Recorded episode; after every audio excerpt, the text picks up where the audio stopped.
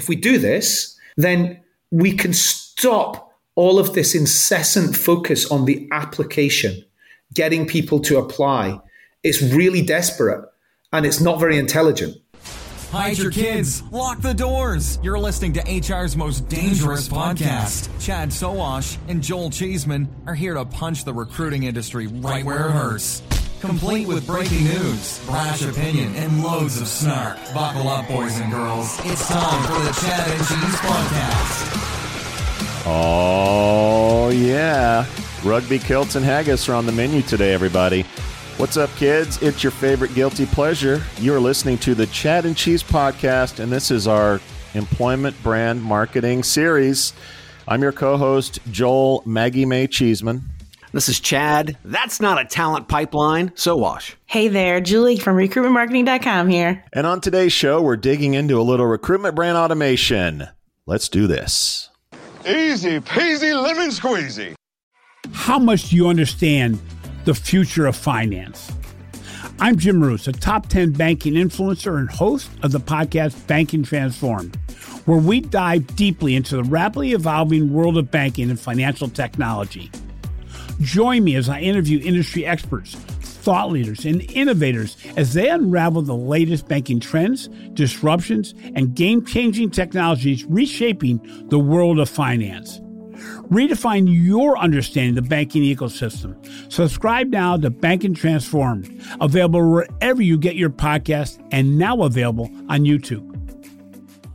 So, Julie, you you got your first real podcast under your belt. How you feel now? You feel a little bit loose, a little, little looser than before, a little ready. Yeah, yeah. I, you know, um, this is all new to me being in this podcast world, and I gotta say, I have tremendous respect for what you guys do after the first show. We actually have some live footage of Julie after the recording. Doesn't anyone notice this? I feel like I'm taking crazy pills. Ah, that's she's much much cooler now. Much cooler. Yes. much like last week, we have a mystery guest this week. Julie, uh, who who might that be? Oh, well, I'm excited to announce our uh, mystery guest, Adam Gordon from Candidate ID. Ooh.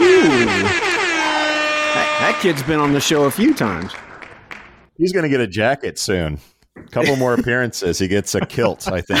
Special cheese kilt. kilt. oh, I love that. Oh shit, shit! You just blew my more mind. More men should wear kilts. I love men in kilts, dude. They are so freeing. Oh my! Are they all your family? uh What plaid? I know it's called something else. It's called tartan. tartan. Yeah. So I've got I've got three Gordon clan tartan kilts. I have just a black kind of what you call a utility kilt full of pockets and stuff. Oh yeah. And I've got um, my uh, nighttime kilt, which is the, spider the Spider Man kilt. That's not for partying. Kilt. That's not for partying. That is for fighting crime. Husband has one of those utility kilts as well. Does he have a Does he have a nighttime kilt too? no, but that is something I'm going to have to explore for Valentine's Day. Well, that being said, uh, Adam, give us a little bit more about you, little Twitter bio. If, if people have been in a corner, they haven't been listening to this show, they haven't heard the 20 different podcasts you've been on, tell them a little bit about you. I live in Glasgow, in Scotland, with my wife and kids, and uh, I'm, I'm co founder and CEO at Candidate ID. Uh, I've been in recruitment for 23 years this year. Ooh. And uh, my, I, I love, uh, I love haggis. I love all things Scottish. Welcome to All Things Scottish. Our slogan is if it's no Scottish, it's crap! And I love rugby. I mean, that wasn't me who said that, but it is correct. Um, and the other thing is, I'm very, very passionate about crimes against talent pipelining. And uh, well said. I like that term. Talent very, pipelining, malpractice, crimes. I love that. That's awesome. Yeah. Uh, and I'm very, I'm very passionate about marketing automation as well. Ooh, nice segue. In fact, when I started in recruitment, so um, see, like interviewing people, I had almost zero interest in that. Uh, see, assessing them, even less interest, but mm-hmm. getting them to the room, uh, you know, getting them from being strangers to actually being in the room to talk to me about the job, that was the bit I loved. So as recruitment has developed in the last 20 years, um, things like subjects like talent sourcing and, and recruitment marketing are the, The things hunting. that I spent all of my all the hunting bit. That's the bit that I've spent all of my career on. What is uh what what is recruitment marketing automation? Great question, and uh, not very many people will give the answer to it that I'll give.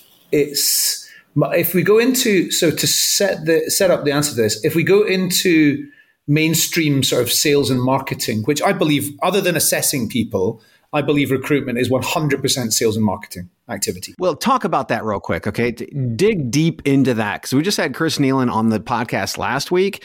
He comes from a ma- marketing background, a brand background. They do business in sales and marketing much different than we do. So, why is that? Should it be different? Why is it different? I mean, I think that they, in mainstream sales and marketing, they think about every touch point as completely unique and they think about what experience it should give to the individual and how it should make them feel and what it should make them want to do next.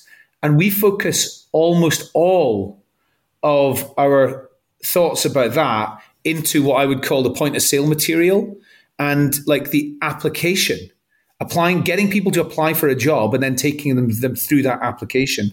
And we're missing out on experiences in so many other other places, other places of recruitment. Adam, I feel like on the consumer side, that marketing automation to me feels very transactional, right? It's Valentine's Day, you know, buy a card, buy chocolates, buy something. Uh, it's another holiday now, buy this, do this.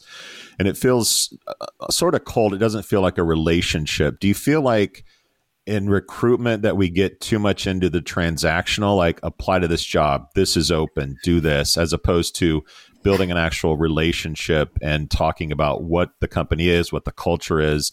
Are there any pitfalls uh, to to just being marketing and being transactional? You're you're absolutely right, and this is why. See, uh, one of the hot phrases about three or four years ago was treat candidates like consumers. And Scott, my co-founder, and I looked at that and just went, when you think about a consumer, you think about somebody that's making a choice between Coke and Dr. Pepper. It's transactional. It's a it's a point of sale choice. It's not yeah. a it's, it's not a considered purchase. So this is why when we think about marketing automation, we think about it much more in the B two B um, sort of process of marketing automation, which is not about the transaction. It's about the nurture. It's about the um, relationship building through awareness and education and consideration into the point where they've bought a new Audi or a new holiday or a new wedding venue or you know whatever it is something that's much more high consideration so it's either an expensive consumer purchase rather than you know Mars or Bounty or it is a B2B purchase like who should my next advertising agency be who should my lawyers be which operating uh, system should ERP system should I choose? You know those types of things. So it's very different. You're you're the tech behind that. How do you how do you educate or help steer the employer to that mentality and not just let's stuff jobs down their throats? Drag them. I mean, I right now. So if I if I think about almost every company that's doing recruitment marketing, as I mentioned, I think that they're focused on the point of sale bit, the, the transaction bit, and those companies who are coming and, and working with us or they're using some kind of a marketing automation type of approach, they're the ones that have really understood that most people couldn't care less about their EVP today and don't care about their pay and don't care who they'd be working with or anything like that. But what they do care about is things like uh, skills, insights, things that help them be more successful in their career. And if they can talk to them way upstream and be useful and be relevant, then they're generating goodwill with those people long before they're trying to turn them into a candidate. So, question around again talent pipelining, and we take a look, and we're tr- still trying to run these parallels between marketing and sales. Now, if I were a CMO and I spent a million dollars on leads, and then I didn't use those leads, they just uh, withered and died. Uh, do you think I'd have my job for long? Well, no. I mean, absolutely not. And this is like you, you, you don't get salespeople saying, "Well, that that lead wasn't ready to buy, so you know it was it was pointless." They're, they're not like in in in a company. It's part like, of the process, right? It's part of the funnel. Not everybody's ready to buy today. What what you what you really want is if I'm in sales and marketing, if I'm in sales at ServiceNow, a company like ServiceNow, I, I don't want to talk to people who aren't ready to buy. That's a complete waste of my time. I only want to talk to people who have done all of the education themselves. They've been through a considered journey. They've done it in their own time. And, you know, they might not have done it in a linear, like, you know, blast. They might have done it in a, over time in like micro moments over the last couple of years. They might have been learning about ServiceNow. But when their activity and behavior gets to a point where they're starting to request what's our pricing, you know, or those types of like bottom of the funnel kind of bits of information, that's when I want to know who's looking for our pricing. I want to talk to those people. I don't want to want to talk to people who are who are like looking at real surface level type stuff. And if I'm if my if my marketing team is using that sort of uh, sales nurture, lead nurture type of approach, and they're using the right type of technology that's tracking and scoring all of those sales prospects clicks then all I'm getting is hot leads and I'm not cold contacting people ever. I've always liked to refer to that as like digital body language. Like, what are you doing with your body and your digital language and what you're clicking on and the activity? What, what are, what kind of signals are you looking for from the candidates to indicate activity of interest? Well, I, I, I, lo- I love that uh, digital body language. It's a really great um, description, Julie. The types of so when what we recommend to our customers is and in fact on Joel's point we do a lot of education because we're not we're we're we're teaching uh, we're teaching companies to uh, really farm their talent pipelines properly rather than just send out like an email blast every week. Uh, we're, we're teaching them to do it in a completely different way. So you've got candidates who are cold, who are warm, and who are hire ready. And my, I, I don't, I, I've not made a mistake they're using the word candidate. I believe everybody is a candidate until they retire. Uh, uh, they're a candidate to me as somebody who might go out and try and hire them. It doesn't matter if they think they're a candidate. It's about whether I think they're a candidate or not. So that's that's one thing. But what we're looking for in terms of digital signals is um, are they looking at the content which suggests that they are ready for a hiring conversation? So obviously, who looked at the job description but did not click the apply button yet. They're mm. the candidates that I want to know as a talent sourcer or a recruiter. I want those hot leads coming into me. If they're looking at content which is like skills for data scientists, mm. that doesn't suggest they're ready for a conversation yet. They're looking at what's it like to work in Amazon as a data scientist. That's a much hotter signal. So you would wait all of those clicks um, so that you know what's meaningful and what's not, and then adapt that as you learn more. So you you're scoring them, but scoring's the other side of nurturing, right? You have to understand where they're at and hot, cold, warm, what have you. So what what does nurture actually mean to you and how do you actually get it done? Because it seems like what we're doing today is nothing but rapid fire spamming. And that is become pretty much table stakes. How do you get away from the spamming, quote unquote, nurturing and get into actual nurturing? Wait, and what's the definition from you? So I think just going back to Julie's original question, which was about, you know, what's marketing automation? Marketing automation is a type of technology which will track and score all of those clicks from emails, from text messages, from WhatsApp, um, on the career site, it'll track clicks around social media, around Glassdoor, around YouTube. And so when you're able to track that level of digital engagement, then you can start to set up workflows, marketing workflows based on each click, not based on what happens with probably about 99.9% of ta- what we call, what in America gets told a talent network, which is a three step drip email campaign, which they call nurture, which is not. It's just, I'm going to batch and blast the same thing to everybody today and then set up another one for three days later and another one for three days later, and everybody gets the same thing. With marketing automation, what you get to do is set up programmatic workflows where if somebody's looking at the surface level type stuff, then they're probably cold, which means don't start sending them job descriptions. When somebody's warm, they're looking at the EVP, that kind of thing, then give them more about what it's like to work at the company. And then when they're hire ready, when they're looking at job descriptions, that's the point when the sourcer gets an alert to tell them to pick up the phone and get a one to one conversation. So nurture has to happen in a way that the candidates are going to want, or the prospects, or whatever you want to call them, what they, they're going to want. Nobody wants spam with job descriptions if they're not looking for a job They want things that are useful and relevant to them and their career. So it's all about personalization at scale. That's true nurture. I love that you mentioned uh, WhatsApp and SMS and some other ways to communicate. And I think there's one question that we always think about is like, what do people actually respond to, right? Email is dead. No one answers this. No one talks on the phone. But I don't think we ever think about nurturing and messaging in a way that says, okay, where do people want to hear from employers? Uh, I, I, would think LinkedIn might be an obvious choice, but if if WhatsApp is where I talk to my friends, do I really want an employer butting in and communicating? Now, I might actually get my message through, but is it is it the is it the messaging is it is it the engagement that an employer should be looking for? Do you have any thoughts on that? Yeah, this is the beauty of marketing automation. You're able to track and score what everybody's doing, so when you get into the data, you can see what's working and what's not.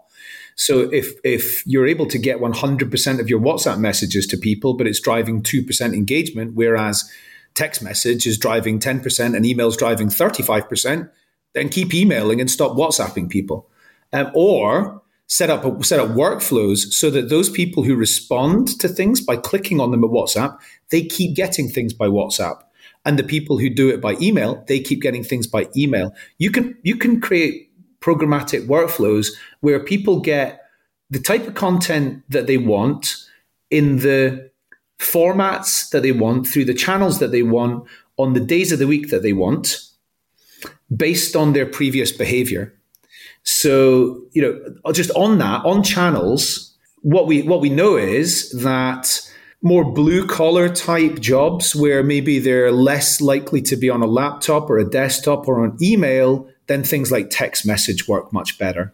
Whereas this concept that email's dead is absolutely wrong when it comes to sort of um, highly skilled professions like uh, data science or clinical project managers or you know optometrists and things like that. They're actually all on email quite regularly because they use it as a almost as a like air traffic control for all the different apps and things that they use.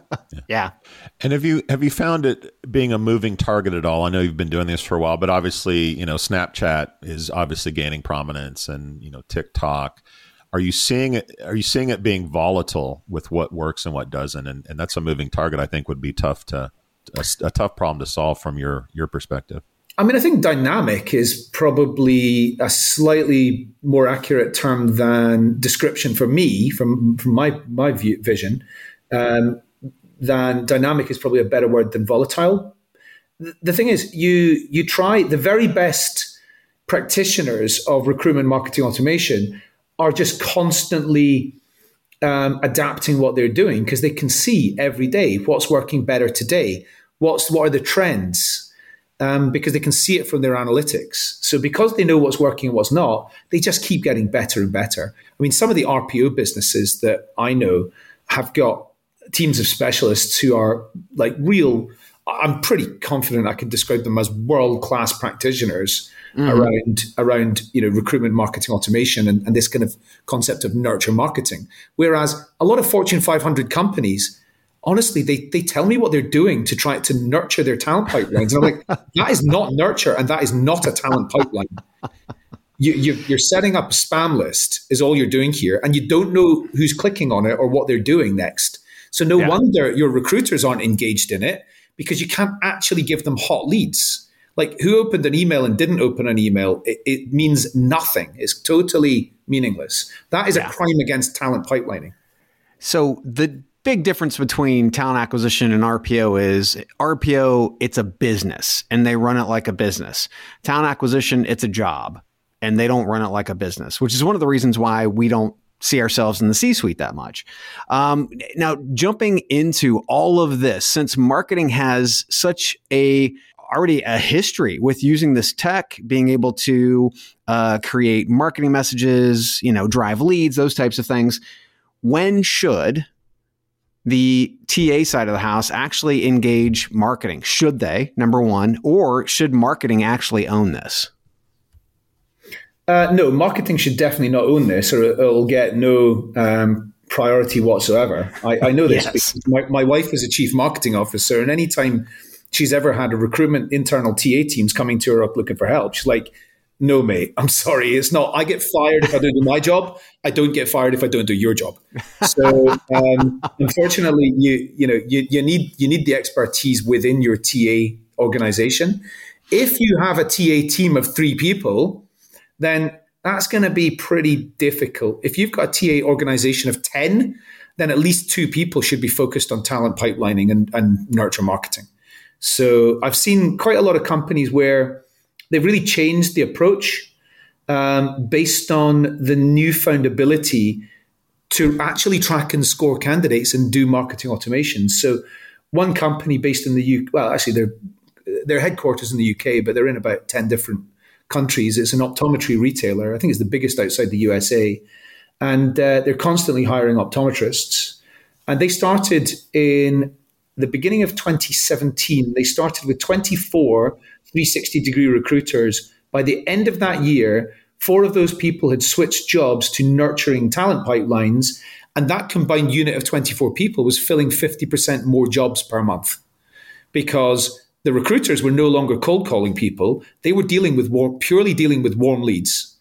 And, and, you know, if you can cut that out, it's just the concept of cold contacting people, no matter how good at sourcing you are, no matter how good your rapport building skills are, cold contacting people is, n- is n- just never today the optimum way of getting your shortlist. I get fired for not doing my job. I don't get fired for not doing your job. what a great, what a great summary of uh, how marketing feels about recruiting. Yeah, but wait a minute. Let's back into that real quick. That just demonstrates to the rest of the organization that talent isn't that important. it, it is not a part of her job, although driving leads or brand for the holistic organization is. Now, that's a transactional uh, exercise. You're trying to get somebody to buy a $400 Yeti co- cooler. But what's more important?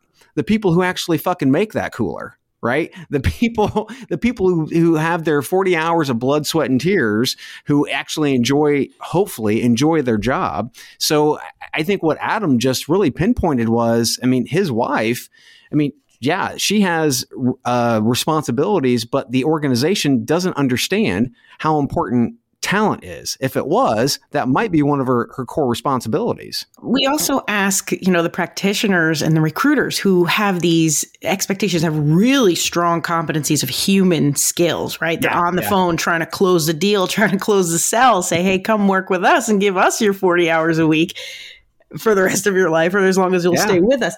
But then you throw in that really sexy words that you put together in a string there programmatic automated workflows. Like, is the competency of someone who, you know, is working in HR and is supposed to be on the phone talking to the people in the program, trying to set up the right rule set, right lead scoring and build that pipeline. It's a conflict of their time. Um, so I love what you said, Adam, that, you know, that is the game where people are able to open the floodgate at the top so that they can have more results at the bottom. But to expect to do both, is that is that realistic that someone can do both of those things with their time? Uh, definitely not. Definitely not. Um, it's completely different. It's a completely different skill set. Can some recruiters adapt to this type of skill set, which is about it, a lot? Some of it's about creativity. Some of it is about being good at using technology, and some of it is is about data analysis. And you know, talent sourcers can are have got exactly the right type of skill set for this because they are creative and they're very very good at data analysis. Recruit some recruiters can do this. A lot of recruiters find it very difficult because of the type of training they've had and the way that they look at the world. But uh, what the the trend that I see the most, which I just love, is the trend of bringing people in from digital marketing, performance, performance marketing backgrounds into the TA organization to, to drive the pipeline. It's all about funnel metrics. How many people are cold? How many people are warm? How many people are hire ready? And then splitting that up by different job categories and locations. And then getting everybody out of cold and into warm. You probably don't want everybody in hire ready because then you're going to disappoint a lot of people. There's not enough jobs to go around. But um, getting everybody from cold to warm is is a is quite a fun sort of process. Adam, is it your experience that you're seeing more companies uh, create liaisons or people that speak both marketing and recruiting to be in the middle of that conversation? And if you are, are you seeing more post pandemic when people are making decisions around what we're going to do with recruitment marketing? I don't see marketing being involved all that often, except for handing over the brand guidelines. You know, maybe being involved at the beginning to agree or or consult, advise on. Yeah, we think that's a good strategy that you're going. Go go and do it. A- HR and recruit, recruitment should never be subservient to marketing. Otherwise, they're not going to be allowed to do what they want to do.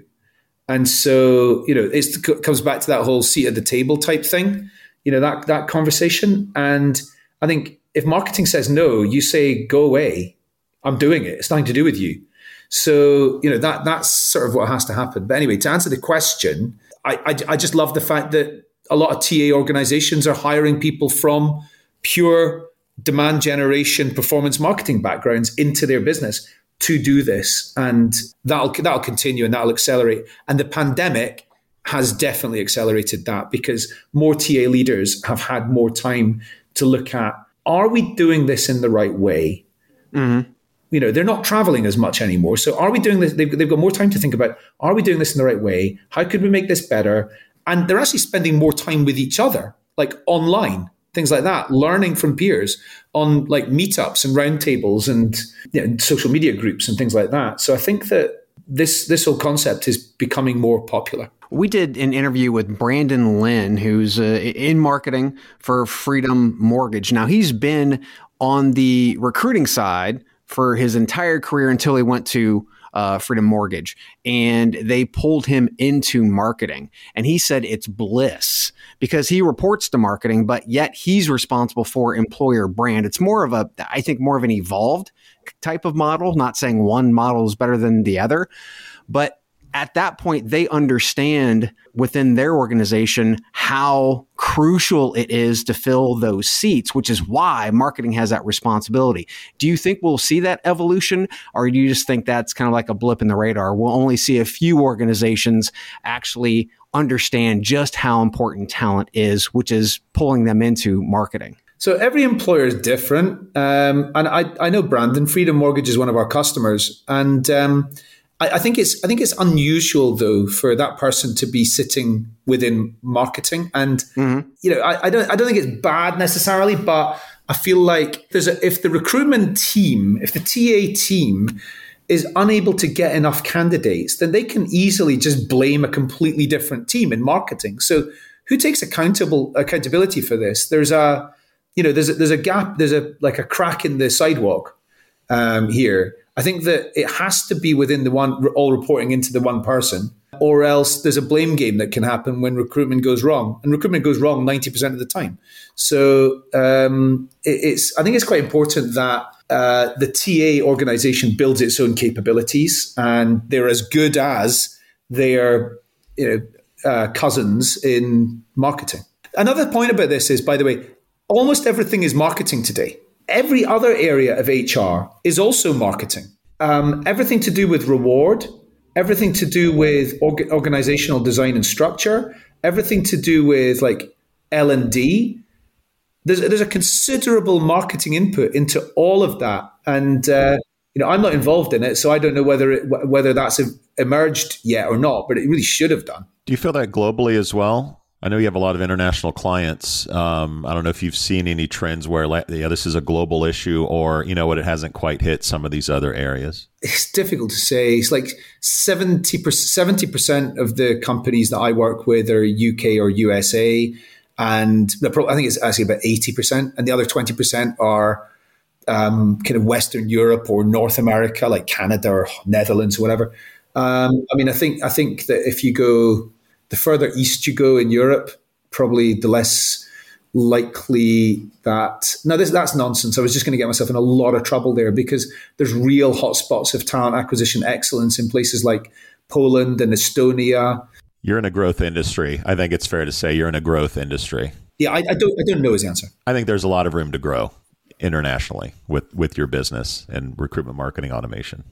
Yeah, I agree. I mean, we so we're playing quite a patient game here because we launched the first version of our product in January 2017, and um, it worked really well, but it was very hard to use. So we really started our business as a tech-enabled service, and then by 2020, September 2020, we had completely rebuilt and relaunched the, the product, and it's now very much the you know our customers use it themselves. Um, so it's a lot easier to use. It's a lot more drag and drop and simple to use workflow builders and things like that.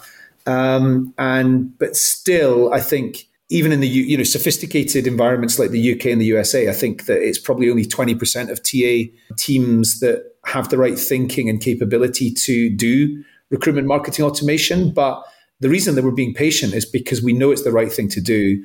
I, I 100%, you know, we created, we created our business because we saw that recruitment CRM was simply not the answer.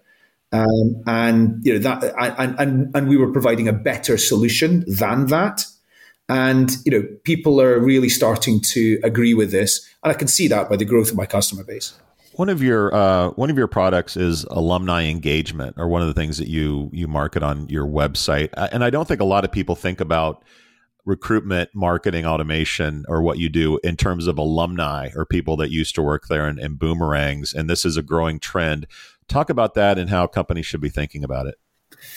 Employers need to think about julie made a great point on the the last podcast um, which was that you know people are moving jobs more often and they want a different type of relationship with an employer now. They want a lot more flexibility to work in the ways that they want you know, and it's really more about candidates than it is about the employer and what they're offering now. So we need to be, we need to really adapt.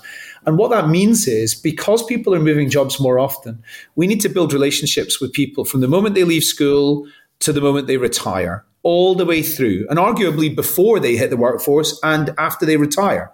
So with a with a marketing automation type of approach, what you can do is nurture the relationships with people who are at university training to become a software engineer. We can, or, or in college. We can we can nurture the relationships with those people right at the point that they've decided they're going to train to go and do this job and we can provide them with useful relevant stuff that's going to help them during their studies and then try and hoover them up. That's not a very uh, uh, humane term but you know it's hoover them up hoover them up suck them up yeah, wouldn't that up. be Dyson? Wouldn't that be Dyson them up from where you're at? Could be, yeah, yeah. So we Dyson them up at the point that they leave academia and enter the workplace. And then, you know, they might come and work in our organization five different times during their career in five different jobs. And what you want is a system where when the individual is marked as they're leaving on the 25th of February, that moves them from being an internal person who's getting nur- internal nurture around career opportunities with the organization, internal L&D opportunities, you know, news about what's going on, the sort of stuff that's keeping them engaged, automatically they go into a different talent pipeline, which is for alumni. And that's going to share with them um, things like employee referral options, uh, jobs, but also skills that are going to help them with their career outside of your organization until they come back. We want a, I think Allyn Bailey's been on um, the Chad and Cheese podcast, and uh, she's talked about this concept of the infinity loop. The infinity loop is all about a non-stop relationship. It doesn't matter if they're working for you today or they're not. It doesn't matter if they're mid-interview process or they've just left you. You should have some way of maintaining that relationship with the right type of intelligent uh, communication for them, depending on you know where they are. Yeah, evangelizing all of the people that you engage with through your business, including your employees, past, current, and future. Absolutely. Which is why, which is why, if we do that, if we do this, then we can stop all of this incessant focus on the application, getting people to apply. It's really desperate and it's not very intelligent. What's much more intelligent is you know, maintaining an ongoing relationship with those people rather than having to do that distressed purchase. Advertising is vital. It's really vital. Recruitment advertising is really important. But if your entire recruitment marketing effort is based on advertising, then you're just in a constant distressed purchase scenario and you've never got a talent pipeline. Get that. A distressed you're in a distressed situation at all times, which is exactly what recruiting feels like. You shouldn't be distressed. You should be nurturing. You should be building talent pipelines, all coming from our friend Adam Gordon, CEO, candidate ID. Adam, thanks so much for joining us. I mean, we we want to press harder and challenge talent acquisition and, and, and recruiting to adopt faster, to, to, to get out there and, and, take chances. If they want to take chances, they want to take a look at something that is more fashion forward. How can they get a hold of you and, and where would you send them to go check out Candidate ID? I would send them, so I'm easy to find on Twitter, on LinkedIn, on Facebook, uh, Adam Gordon, Candidate ID. I'm not on OnlyFans yet, but maybe in the next, my next career. And I would encourage people to, for a bit more information about this subject, I'd encourage people to Google Candidate ID Talent Pipeline Playbook. There are probably more recent versions than that. Uh, this is about three years old, but it's still just it is it is a how to around marketing automation and talent pipelining. Talent Pipeline Playbook. Love it, Chad, Julie. Another one in the can. We out. We out. We out. Thank you for listening to what's it called? A podcast. The Chad. The Cheese. Brilliant. They talk about recruiting. They talk about technology. But most of all, they talk about nothing. Just a lot of shout outs of people you don't even know. And yet you're listening. It's incredible. And not one word about cheese. Not one. Cheddar. Blue nacho, pepper jack, Swiss. So many cheeses and not one word. So weird.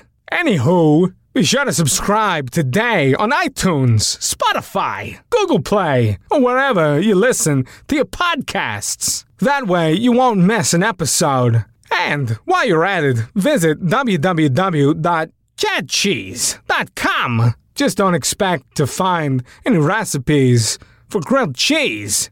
It's so weird. We out! You've got questions, we've got answers. Business leadership, ownership, and sales can be challenging. Tune into the Accelerate Your Business Growth podcast to learn from the world's experts. Join me, your host, Diane Helbig, as I chat with people who have expertise in various areas of business.